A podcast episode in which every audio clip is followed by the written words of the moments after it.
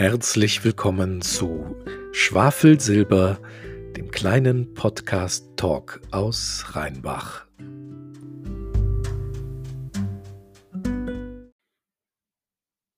Ja, hier ist wieder das Schwafelsilber, die kleine Rheinbacher Podcast Talkshow. Und ich bin heute an einem, ja, doch ungewöhnlichen Ort. Ich befinde mich im Rheinbacher Rathaus. Und damit dürfte klar sein, mit wem ich mich heute unterhalte. Ich begrüße heute wieder einen Mann. Er ist ein ganz großer, beziehungsweise mit seinen 1,96 Meter auf alle Fälle ein ganz langer. Er ist leidenschaftlicher Fahrradfahrer. Mit ihm ist quasi der westfälische Friede in turbulenten Zeiten ins Rheinbacher Rathaus gezogen. Er ist ein Gestalter, ein Patchwork-Vater, Krimi-Liebhaber, ein Mann, der Natur, Kultur und Gastronomie hier in seiner neuen Heimat zu schätzen weiß. Ich begrüße sehr herzlich den ersten Bürger dieser Stadt, den Sieger der Kommunalwahl 2020, den neuen Bürgermeister von Rheinbach. Herzlich willkommen, Ludger Banken. Vielen herzlichen Dank, lieber Herr Hecking. Das sind aber nette Worte. Sie können gerne noch ein bisschen weitermachen. Klingt gut. Herr Banken, Sie sind inzwischen äh, die ersten berühmten 100 Tage im Amt. Wie geht es Ihnen? Ach, mir geht es ziemlich gut, würde ich mal sagen. Zwischendurch hat man so den einen oder anderen kleineren Durchhänger mal, äh, weil man denkt, ach, kriegst du jetzt nicht alles gleichzeitig gebacken, was du wohl gerne möchtest. Aber das ist ja auch normal. Man muss erst mal ankommen hier. Ich bin sehr herzlich aufgenommen worden. Das war sehr schön. Ähm, habe viele schon kennenlernen dürfen. Was mich so ein bisschen stört, ist, dass man jetzt in dieser Zeit, Corona-Zeit, natürlich viele Kontakte, die man gerne aufbauen und auch pflegen möchte, natürlich nicht angehen kann. Ähm, führt dazu, dass man doch sehr viel im Rathaus ist, was per se ja nicht schlecht ist, weil hier gibt es ja genug zu tun. Aber so hin und wieder mal rauszukommen und auch den einen oder anderen Termin draußen wahrzunehmen, wäre natürlich auch schön, klappt gelegentlich auch mal, aber darf gerne irgendwann auch ein bisschen mehr werden. Besonders wenn das Wetter schöner wird, dann ist man natürlich noch, noch lieber draußen. Möglicherweise sind die Rheinbacher ja mit vielen öffentlichen Auftritten ihres Bürgermeisters in der Vergangenheit sehr verwöhnt worden. Andererseits ist es ja auch nicht einfach, in der Kontaktbeschränkung öffentlichkeitswirksame Auftritte zu organisieren. Aber einige Rheinbacher fanden es dann doch ungewohnt still und ruhig um ihren frischen Bürgermeister. Hat die Öffentlichkeitsarbeit unter Corona-Bedingungen gelitten oder war äh, nach den ersten großen Touren in und um Rheinbach erstmal intensive Einarbeitung und Kennenlernen der Mitarbeiter angesagt? Darauf kann ich Ihnen ein klares sowohl als auch äh, antworten. Natürlich war ich schwer beschäftigt, hier erstmal äh, die Kolleginnen und Kollegen kennenzulernen. Ich hatte mir das erst so schön vorgestellt, dass ich dann in kleineren Gruppen oder auch äh, je nach Sachgebiet oder so die Kolleginnen und Kollegen zu mir einlade auf eine Tasse Kaffee, dass ich mich dann vorstelle, dass ich die Kolleginnen und Kollegen kennenlerne. Ja, Pustekuchen ging ja alles nicht. Also was habe ich gemacht? Ich habe schön meine Maske aufgezogen und dann bin ich durch die Häuser, es sind ja drei Häuser hier, durch die Häuser gezogen, durch die einzelnen Büros, habe mich bei den Kolleginnen und Kollegen vorgestellt, einzeln ähm, oder auch mal zu zweit, wenn es Doppelbüro, Doppelbüros sind. Damit war ich eine ganze Zeit beschäftigt. Ich habe auch meine Kollegin aus dem Sekretariat mitgenommen, damit ich mich hier in den Häusern nicht verlaufe, weil ich habe ja auch festgestellt, also äh, wir haben einen wunderschönen Altbau, dann haben wir einen angebauten ja, Neubau kann man es nicht mehr nennen, aber neueren Bau. Und dann haben wir noch das Haus, äh, wo das Wasserwerk und die Fraktionsräume drin sind. Ähm, dann haben wir auch die Volkshochschule nebenan. Und da kann man schon mal, wenn man sich hier nicht so gut auskennt und wenn man nicht weiß, dass nicht jedes Treppenhaus dahin führt, wo man hin will, äh, kann man schon mal auf Abwege geraten. Das wollte ich dann natürlich nicht. Und ja, damit war ich einige Zeit natürlich beschäftigt, ist klar. Dann ist man, oder bin ich damit dann natürlich auch beschäftigt, die Strukturen hier kennenzulernen. Jedes Rathaus ist natürlich anders. Ich kenne mich in Rathäusern relativ gut aus. Aber wie gesagt, die Strukturen sind unterschiedlich. Die muss ich erst kennenlernen. In dem Rathaus, in dem ich vorher gearbeitet hatte, da war ich vorher schon neun Jahre, bevor ich Bürgermeister wurde. Da kannte ich die Strukturen. Hier komme ich neu rein, kenne ich natürlich die Leute nicht, kenne ich die Strukturen nicht. Da hat man erstmal einiges zu tun, das äh, zu durchblicken. Ja, und dann kommt natürlich dazu, ähm, dass äh, Corona dazu geführt hat, dass bestimmte Dinge einfach nicht gehen. Und dann kam ja auch relativ zeitnah dann der, erst der Lockdown Light, dann der richtige Lockdown und dann geht man natürlich dann auch mit gutem Beispiel voran da kann man ja nicht draußen nach draußen gehen, nach draußen in Anführungsstrichen. Damit meine ich jetzt nicht in die freie Natur, sondern zu irgendwelchen Terminen etc. Ähm, und die Leute mit Besuchen äh, beglücken. Das geht ja nicht. Da muss man ja mit gutem Beispiel vorangehen und dann kann sowas einfach nicht stattfinden. Andere Termine, wo der Bürgermeister immer sichtbar wird, äh, bei Öffentlichkeitsterminen, Gedenkveranstaltungen, da bin ich ja immer sichtbar geworden aber bei Vereinsveranstaltungen oder sonstigen äh, kann ich nicht sichtbar werden, weil sie alle nicht stattfinden. Ist klar. Dann habe ich natürlich die eine oder andere Pressemitteilung rausgegeben, aber ich äh, stecke ja auch nicht drin, was die Presse dann äh, davon veröffentlicht und was auch nicht.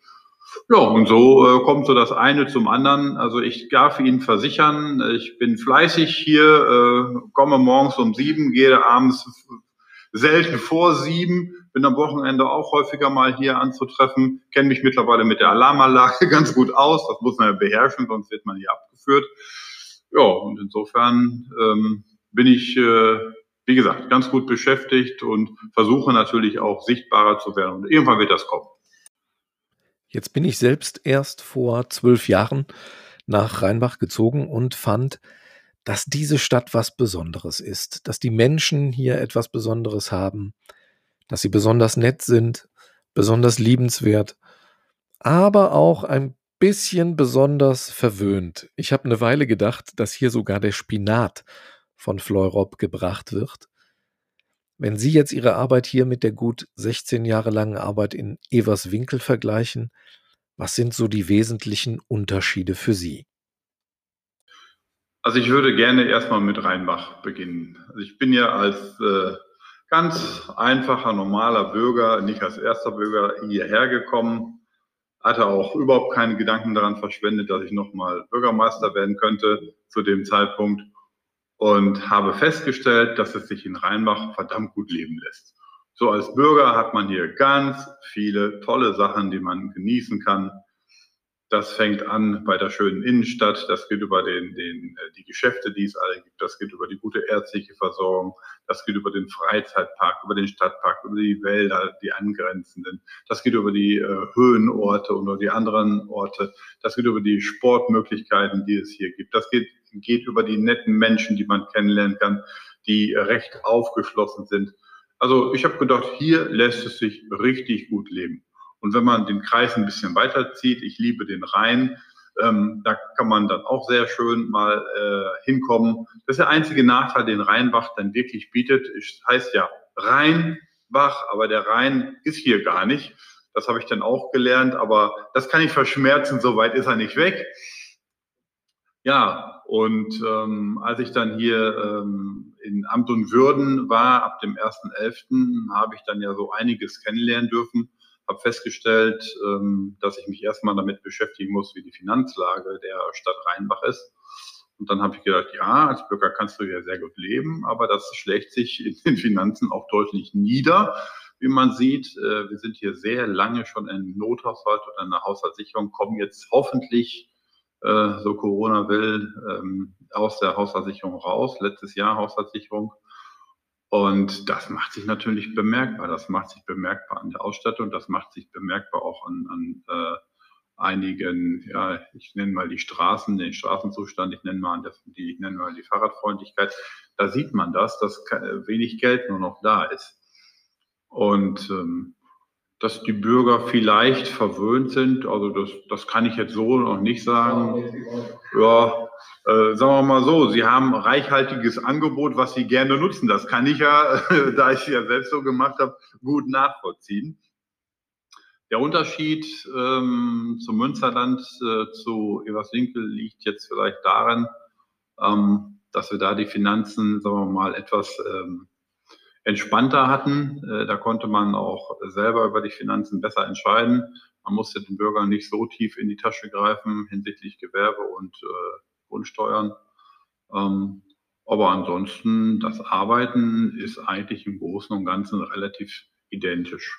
Da gibt es nicht so ganz große Unterschiede.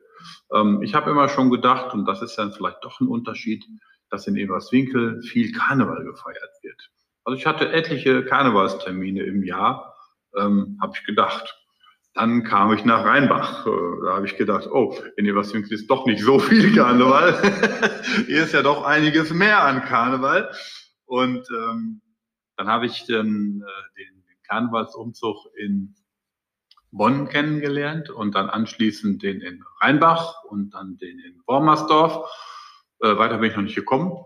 Aber ich muss sagen, der in Rheinbach, das ist der schönste Karnevalsumzug, den ich bisher, der, der, der stimmungsvollste Karnevalsumzug, den ich bisher kennengelernt habe. Und ich kenne, man soll es nicht glauben, obwohl ich aus dem Münsterland komme, sehr viele.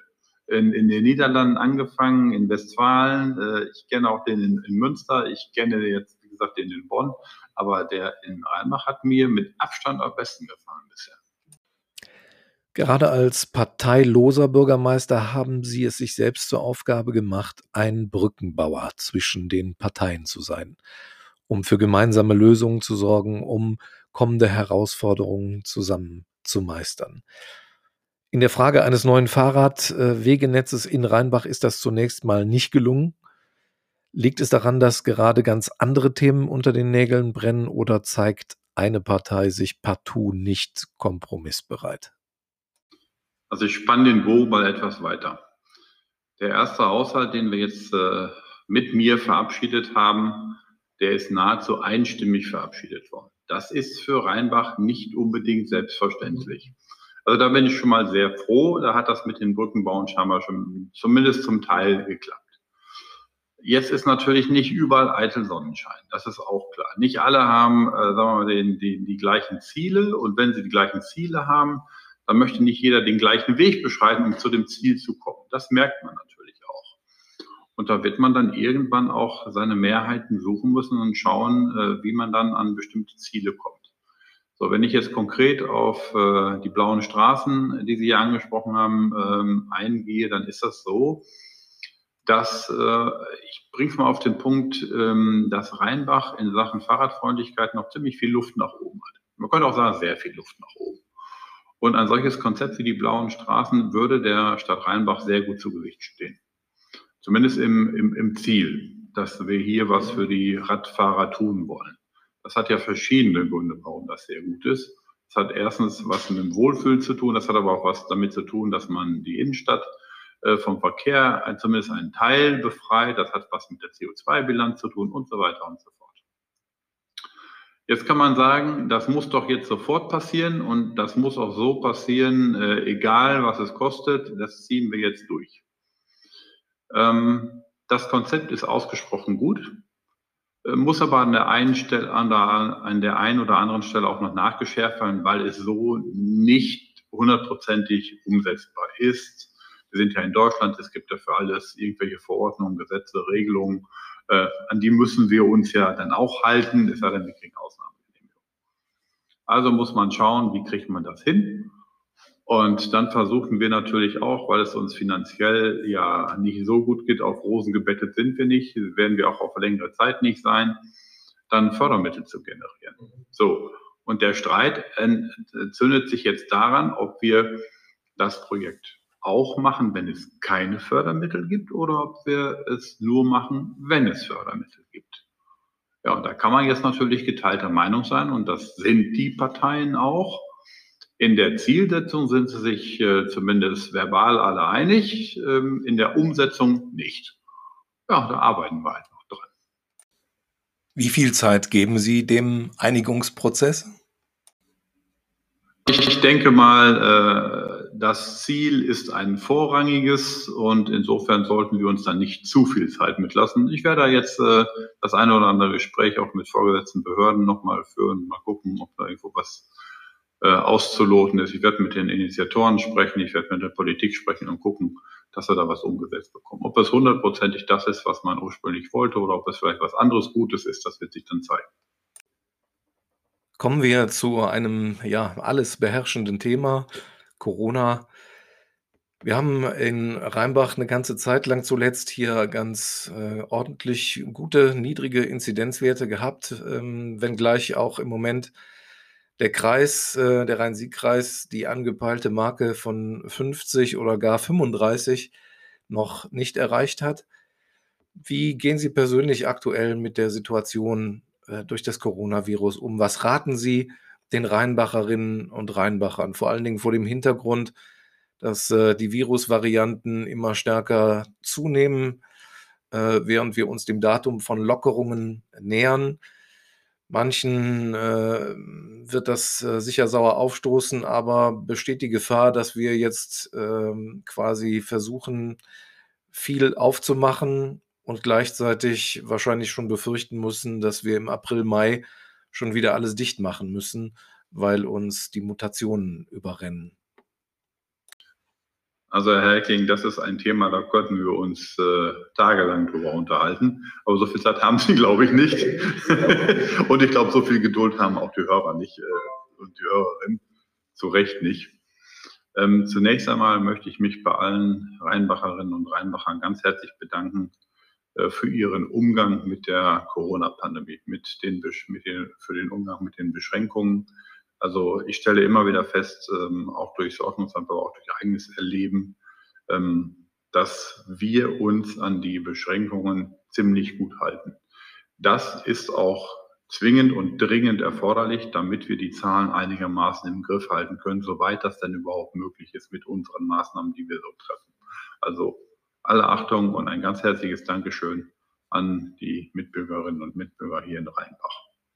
So, jetzt zu Ihren Fragen. Die Zahlen sind relativ gut, sagten Sie. Das kann man so oder so sehen. Also sie schwanken sehr stark, das ist das Problem.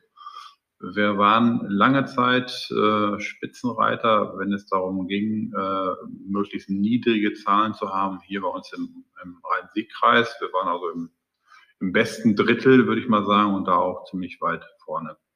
Dann waren wir aber eine ganze Zeit lang auch äh, ziemlich weit hinten. Und zwar teilweise auch ganz hinten, was die Zahlen anging.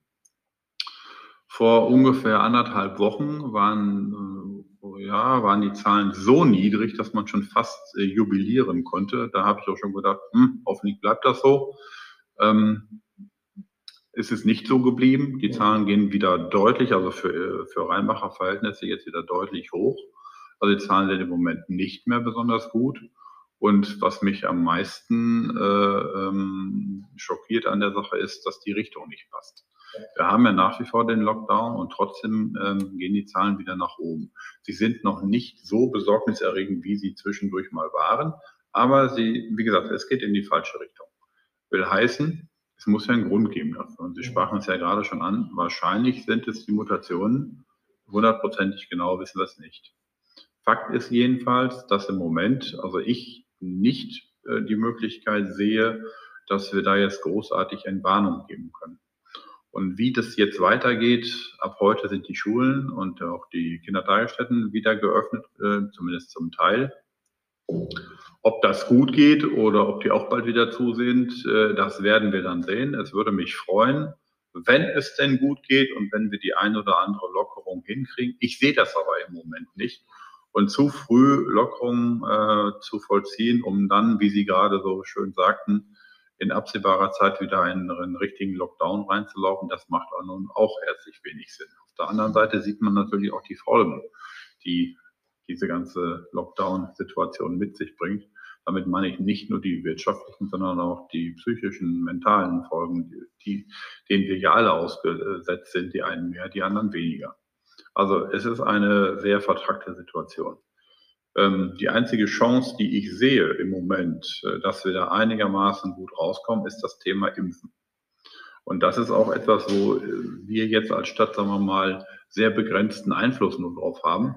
Aber den Einfluss, den wir nicht haben, machen wir trotzdem geltend, äh, indem wir versuchen, ähm, hier im Rhein-Sieg-Kreis dezentrale Impfmöglichkeiten hinzukriegen bin ja schon lange mit meinen Kollegen aus dem linksrheinischen Bereich ähm, auf dem Weg, dass wir auch Impfmöglichkeiten im linksrheinischen hinkriegen. Da sind wir mit dem Landrat auch in guten Gesprächen und er unterstützt das auch. Aber es hängt nun mal im Wesentlichen auch vom Bund, Land und der Kassenärztlichen Vereinigung ab. Und noch wesentlicher von der Verfügbarkeit des Impfstoffes. Hast du keinen Impfstoff, kannst du nicht impfen. Ist relativ einfach, diese Logik. Und ähm, sobald da ausreichend Impfstoff da ist, müssen wir sehen, dass wir auch dezentral impfen können, damit wir mit der Impfen, äh, mit, mit dem Impfen möglichst schnell durchkommen. Das ist meiner Meinung nach der einzige zurzeit sichtbare äh, Weg, um aus dieser ganzen Situation einigermaßen schadensfrei herauszukommen.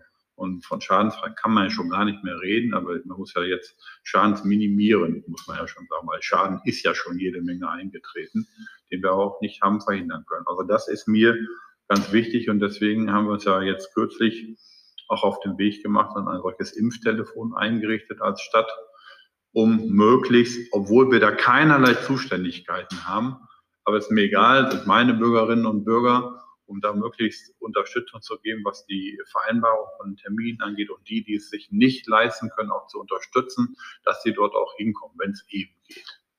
Und da gibt es auch viele ehrenamtliche Initiativen, darüber freue ich mich natürlich auch. Jetzt ist der Rhein-Sieg-Kreis mit 600.000 Einwohnern der drittgrößte Kreis in Deutschland und wir haben in St. Augustin ein Impfzentrum. Es gibt Kreise mit 60.000 Einwohnern, die haben auch ein Impfzentrum. Finden Sie das gerecht? Nein, finde ich nicht gerecht. Finde ich auch nicht gut. Finde ich deshalb nicht gut, weil es das Ziel nicht erreichen lässt, was wir haben. Wir wollen insbesondere äh, die stark gefährdeten Menschen möglichst schnell impfen. Das kriegt man aber in einem so großen Kreis, wie wir es sind, mit einem Impfzentrum nicht schnell hin. Das geht nicht.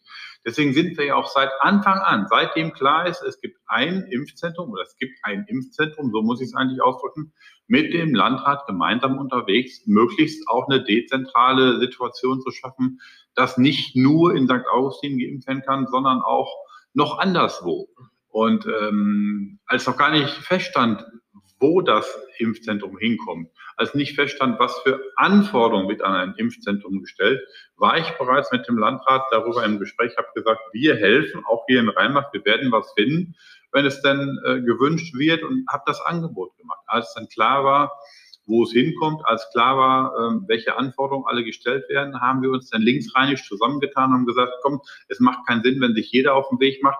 Lasst uns ein gemeinsames Angebot machen. Haben wir auch gemacht. Ja, da sind wir immer noch dran, gemeinsam mit dem Landrat. Aber jetzt haben wir im Moment, ich wiederhole es gerne, äh, wenn auch äh, von der, von der Ausrichtung her ungerne, den Impfstoff nicht, so dass wir da noch nicht weiterkommen. Aber äh, ansonsten, um auf Ihre Ursprungsfrage zurückzukommen, nein, das reicht nicht. Ein Impfzentrum reicht nicht, um schnell, so schnell zu sein, wie wir das gerne möchten. Nur man muss natürlich auch sehen, ähm, das ist eine Herkulesaufgabe. Ein ganzes Volk, wir reden von 80 Millionen Menschen zu impfen. Ähm, das hatten wir noch nicht. Und das, das da, und das brauchen wir auch nicht wieder, glaube ich. Hoffe ich jedenfalls. Jetzt wissen Sie auf der einen Seite um die schwierige Situation der Geschäfte, Firmen, der Selbstständigen. Äh, Sie äh, sehen die Herausforderungen, die Corona sowohl in den Schulen als auch im Einzelhandel, der Gastronomie und der Kultur aufgedeckt hat. Sie sind aber auch wie ich Vater, der erlebt, wie sein Kind in der Schule, das kurz vor dem Abitur steht, mal digital, mal ab und zu auch in Präsenz unterrichtet wird. Sind Sie zufrieden, wie da seit einem Jahr Schule stattfindet? Wir haben technische Ausstattung von Endgeräten, Internetverbindungen, Einbau von Luftfiltern, technische Ausbildung der Lehrkräfte, einheitliche Standards für digitale Lernplattformen. Da muss ja einiges noch aufgeholt werden. Muss da nicht mehr passieren oder wie beurteilen Sie die Situation? Ich will das mal andersrum formulieren. Also ich bin höchst erfreut, wie schnell wir jetzt aufholen. Also wenn ich sehe, was in dem Bereich, der ähm, lange Zeit nicht mit so ganz großer Vehemenz verfolgt wurde, jetzt innerhalb kürzester Zeit alles möglich ist. Wenn ich sehe, wie viel Geräte wir auch zur Verfügung gestellt haben, wie viel hundert Geräte wir zur Verfügung gestellt haben, die meine Kollegen hier im Hause auch alle konfiguriert haben und ausgeliefert haben, auch das ist für äh, eine, eine Stadt in der Größenordnung Rheinbachs wirklich eine Herkulesaufgabe. Und wenn ich dann einmal sagen darf, ähm, obwohl ich da komme ich in den Geruch, dass ich wieder auf mich auf Zuständigkeiten berufe, aber es ist nun mal so, äh, dass für die Lehre nicht, nicht die Stadt verantwortlich zeichnet und die Lehrer, sondern das ist das Land. Und auch da unterstützen wir nach äh, besten Kräften, soweit wir das können. Aber da ist auch das Land gefragt, dann zu unterstützen. Und äh, an allen Ecken und Kanten äh, wird gekämpft und mal erfolgreicher, mal weniger erfolgreich. So ist das nun mal im Leben.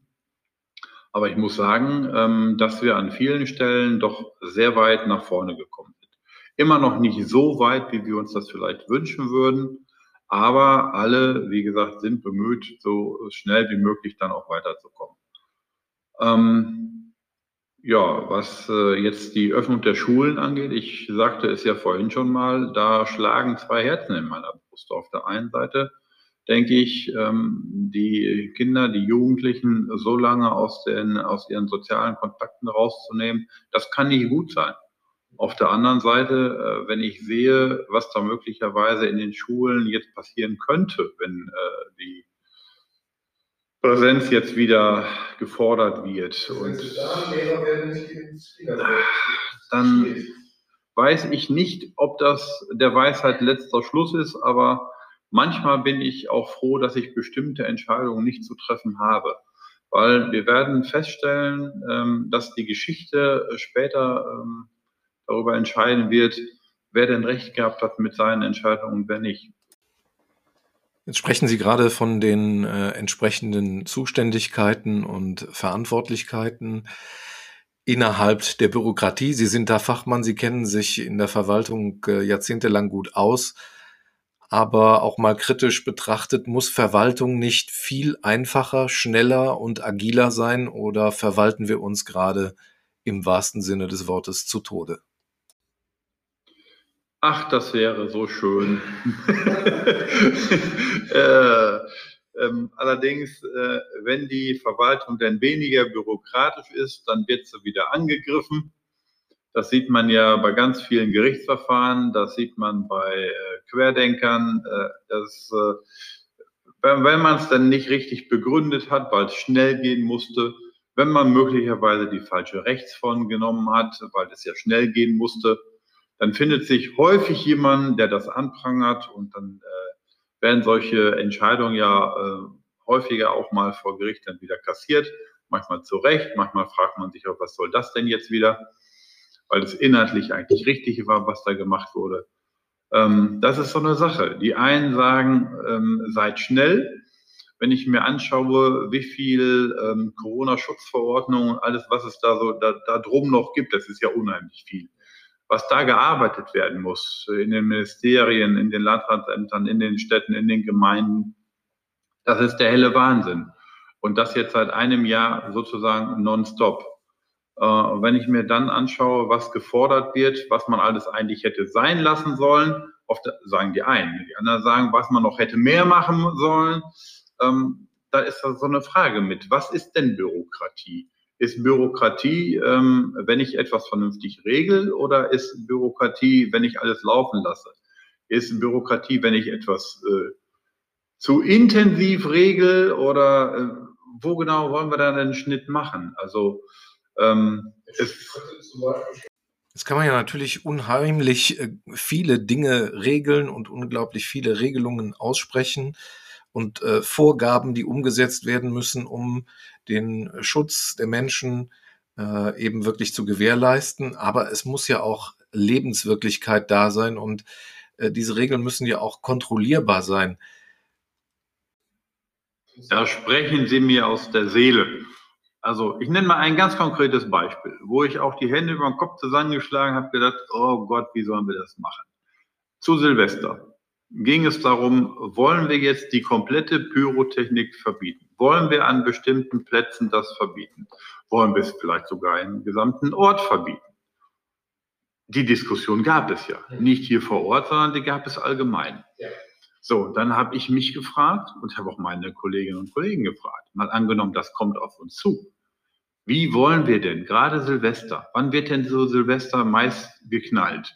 Doch in der Regel, in der Regel doch so knapp so um Neujahr rum. Silvester, Neujahr, so die Zeit. Wie wollen wir denn dann gleichzeitig überall sein im gesamten Stadtgebiet? Wie soll das gehen? Ich kann doch da nur appellieren an die Menschen, das vielleicht so wenig wie möglich zu tun. Aber da jetzt eine Regelung, ein Verbot rauszuhauen, von dem ich genau weiß, das kann ich überhaupt nicht kontrollieren, wo ist denn da der Sinn? Zum Glück hat es das denn auch nicht gegeben. Und ich hätte auch überlegen müssen, ob ich da zivilen Ungehorsam dann üben soll oder Augen zumachen oder was, was man da hätte machen wollen. Aber das wäre unmöglich gewesen. Und wenn Sie mal äh, mit, mit offenen Augen durch die Verordnung gehen, dann werden Sie das eine oder andere finden, was nicht kontrollierbar ist, wo man einfach nur auf den gesunden Menschverstand unserer äh, Mitbürgerinnen und Mitbürger setzen muss und versuchen muss zu erklären, minimiert bitte die Kontakte, passt auf, haltet den Abstand ein, tragt eure Masken, versucht es zu vermeiden, weil das kann ich nicht kontrollieren. Das will ich auch nicht kontrollieren, denn wir sind nicht im Überwachungsstaat und da möchte ich auch nicht hin.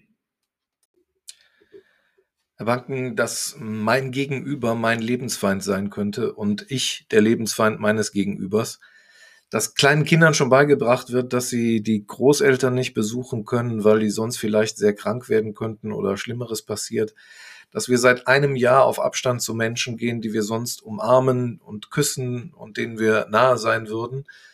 Glauben Sie, dass das spurlos an unserem kollektiven Bewusstsein als Gemeinschaft vorbeigeht? Äh, was stellt das mit uns an, Ihrer Meinung nach? Ich bin ja ein grundsätzlich positiv denkender Mensch. Und was ich feststelle ist, ähm, dass es eine große Akzeptanz für solche Maßnahmen gibt und dass es auch dazu geführt haben, dass wir mehr aufeinander achten. Das ist das Gute. Aber zu glauben, dass das spurlos an uns vorbeigeht, ist, glaube ich, vermessen. Was das konkret mit uns machen wird, vor allem mit den Kleinsten von uns, mit den Kindern, die das vielleicht gar nicht anders kennengelernt haben, die die Menschen eigentlich nur mit Maske kennen. Gab es ja früher eigentlich nicht. Ähm, die auch nicht kennengelernt haben, dass man sich zur Begrüßung vielleicht die Hand gibt oder auch mal in den Arm nimmt. Ob das jetzt äh, Langzeitfolgen haben wird, äh, das vermag ich nicht zu sagen. Ich hoffe nicht. Das hängt wahrscheinlich auch im Wesentlichen davon ab, wie lange dann die ganze Sache noch dauern wird.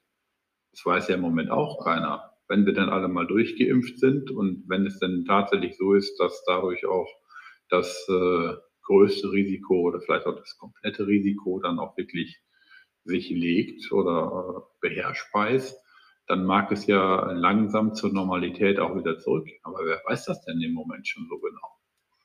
Und wenn das nicht mehr zu lange dauert, dann glaube ich auch, dass die äh, Folgen nicht so groß sein werden. Ganz folgenlos wird es nicht bleiben, schätze ich mal. Können Sie denn äh, dieser Entwicklung bei aller Dramatik auch positive Aspekte abgewinnen? Ich meine, wir haben am Anfang festgestellt vor einem Jahr, dass da erstmal so eine ganz wohltuende Entschleunigung auch bemerkbar war. Dann aber kam natürlich viel mehr äh, das Gefühl auf, ja, wir müssen uns äh, auf Distanz halten, wir müssen Abstand halten bis hin jetzt zu dem müde werden dieser Maßnahmen, dass man sich sehnt, wieder zusammenzukommen, dass äh, ja auch wirtschaftlich äh, sich wieder mehr tut und auf äh, alle Fälle eben auch da trotz alledem ein, ein Zusammenwachsen da ist. Spüren Sie sowas?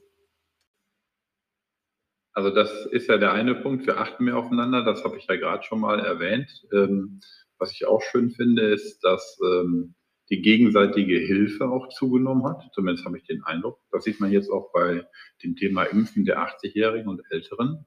Also da gibt es ganz viel Hilfe untereinander. Das finde ich total schön. Ähm, was ich auch schön finde, ähm, ist, dass man wieder den Blick fürs Wesentliche bekommt und dass man auch zu schätzen weiß, was man vorher als selbstverständlich einfach hingenommen hat. Nach dem Motto, ich kann mich irgendwo schön hinsetzen und ein bisschen was essen. Ich kann bummeln gehen. Ich kann was einkaufen gehen. Das war doch vorher völlig normal, völlig selbstverständlich. Jetzt vermisse ich es. Oder ich darf sogar mal wieder zum Friseur gehen. Ja, wie schön ist das denn? Geht das Haarewaschen morgens schneller? Braucht nicht mehr zu föhnen oder solche Sachen. Also das sind alles so Dinge, das sind so Kleinigkeiten. Oder auch, ähm, man nimmt die, die eigene Umgebung, die eigene Natur, die nimmt man viel bewusster wahr. Man, wie viele Leute sind denn früher hier in der Umgebung spazieren gegangen? oder wandern gegangen. Das war übersichtlich. Wenn, wenn man heutzutage mal guckt, muss man sehen, dass man noch Plätze mitkriegt. das ist jetzt übertrieben, ich weiß. Aber, ne? Genau. Also das, das sind Dinge, ähm, die sind positiv. Die, äh, ob, ob, ob wir die so beibehalten. Aber ich glaube ja auch, dass die Urlaubsdestination Deutschland ähm, durch diese Pandemie deutlich auch ähm, auf Dauer gewinnen wird. Da bin ich mir relativ sicher, weil man sich da einfach mal wieder darauf zurückbesonnen hat. Natürlich wird man, wenn man darf, auch mal wieder in den Süden fliegen wollen. Klar.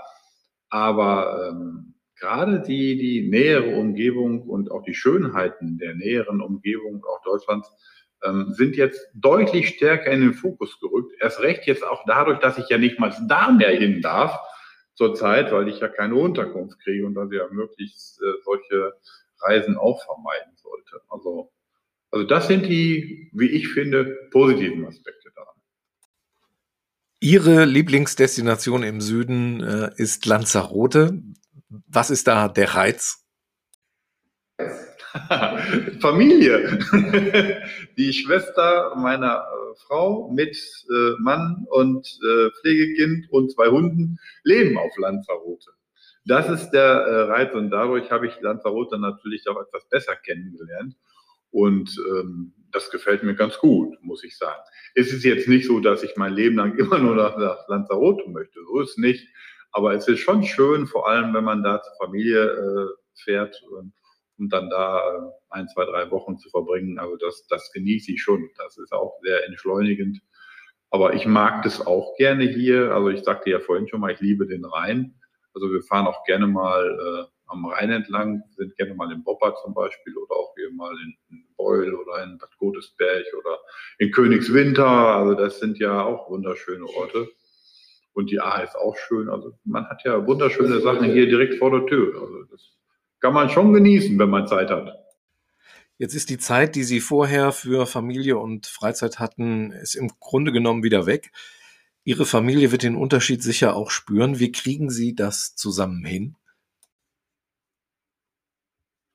Ja, also wir haben das ziemlich genau wiedergegeben.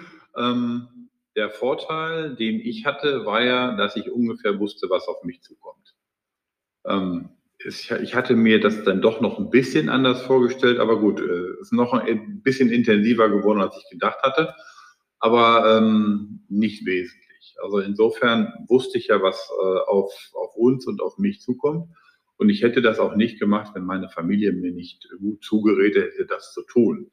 Und das haben sowohl ähm, meine, meine eigenen Kinder als auch meine Patchwork-Kinder, als auch insbesondere meine Frau wir sind nicht verheiratet, aber äh, ich ist trotzdem meine Frau. So. Ähm, sonst hätte ich das auch nicht gemacht, dann hätte ich meinen Hut nicht in den Ring geworfen. Ähm, natürlich ist es so gekommen, dass ich jetzt dann deutlich weniger Zeit habe. Aber es ist nicht so, dass äh, ich mit meiner weniger Zeit jetzt irgendwie im Mittelpunkt stünde oder so, sondern äh, in der Familie ist ja immer irgendwas los. Sie haben es ja gerade auch gesagt. Dann sind äh, jetzt Abiturvorbereitungen, jetzt fangen die Abiturvorklausuren an. Ähm, der zweite Sohn hat jetzt auch in der Abschlussklasse. Mein äh, Sohn ist jetzt gerade so weit, dass er heute die letzte Klausur seines Bachelorstudiums äh, schreibt. Danach geht es in ein Praktikum, dann kommt die Bachelorarbeit.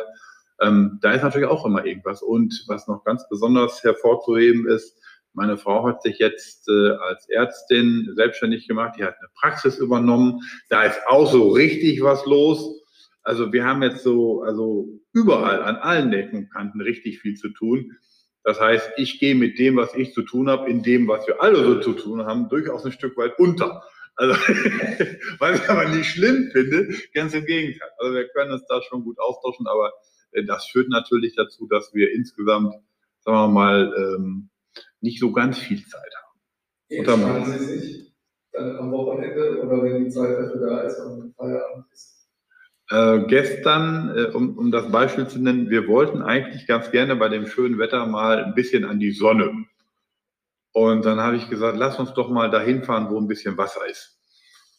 Ja, dann haben wir äh, Königswinter gewählt und wollten auf den Drachenfelsen und dann aufs Wasser runter gucken. Keine gute Idee. wir, haben, wir haben keinen Parkplatz gekriegt. Und selbst wenn wir einen gekriegt hätten, hätten wir nicht genommen, weil das war so voll, dass ich gesagt habe, nee. Dann sind wir ähm, auch wieder zurückgefahren, sind in, in den Kottenforst und sind da durch den Wald gelaufen und über Lichtungen, wo auch viel Sonne war und haben dann da äh, die Natur genossen und dann anschließend sind wir wieder nach Hause gefahren und haben schön Kaffee getrunken und Kuchen gegessen, den wir vorher beim Maus gekauft hatten. Ja, dann haben wir es so entspannt. Das war auch wunderschön. Ja, lieber Herr Banken, ganz herzlichen Dank. Eine Stunde ist rum. Vielen Dank, dass Sie mitgemacht haben. Ich äh, hoffe und wünsche sehr, dass wir uns vielleicht bald äh, auf ein Glas Kölsch oder ein Glas Wein nochmal sehen können und äh, vielleicht die Gelegenheit haben, unser Gespräch fortzuführen. Am Ende bleibt mir Ihnen und Ihrer Familie und natürlich auch Ihren Mitarbeitern, Ihrem Team hier im Rathaus weiter gute Gesundheit zu wünschen, gutes Gelingen für all die kommenden Herausforderungen und bleiben Sie weiter einer für alle. Vielen herzlichen Dank, lieber Herr Hecking. Ich fand es eine ganz tolle Idee von Ihnen, mich anzusprechen und mir die Gelegenheit zu geben, mit Ihnen zu plaudern und dass das der ein oder andere jetzt sogar noch hören kann, was wir miteinander zu besprechen haben, finde ich auch gar nicht schlimm, ganz im Gegenteil. Es hat richtig Spaß gemacht und äh, auf äh, das Kölsch oder den Wein, aber dann gerne einen weißen, roten mag ich nicht so gern, äh, da komme ich, komme ich gerne drauf zurück. Vielen herzlichen Dank und Ihnen alles Gute und wie sagt man in der jetzigen Zeit, bleiben Sie gesund. Ja, das war Schwafelsilber mit unserem Bürgermeister Ludger Banken. Vielen Dank fürs Zuhören und wie immer, macht euch noch eine Mischung.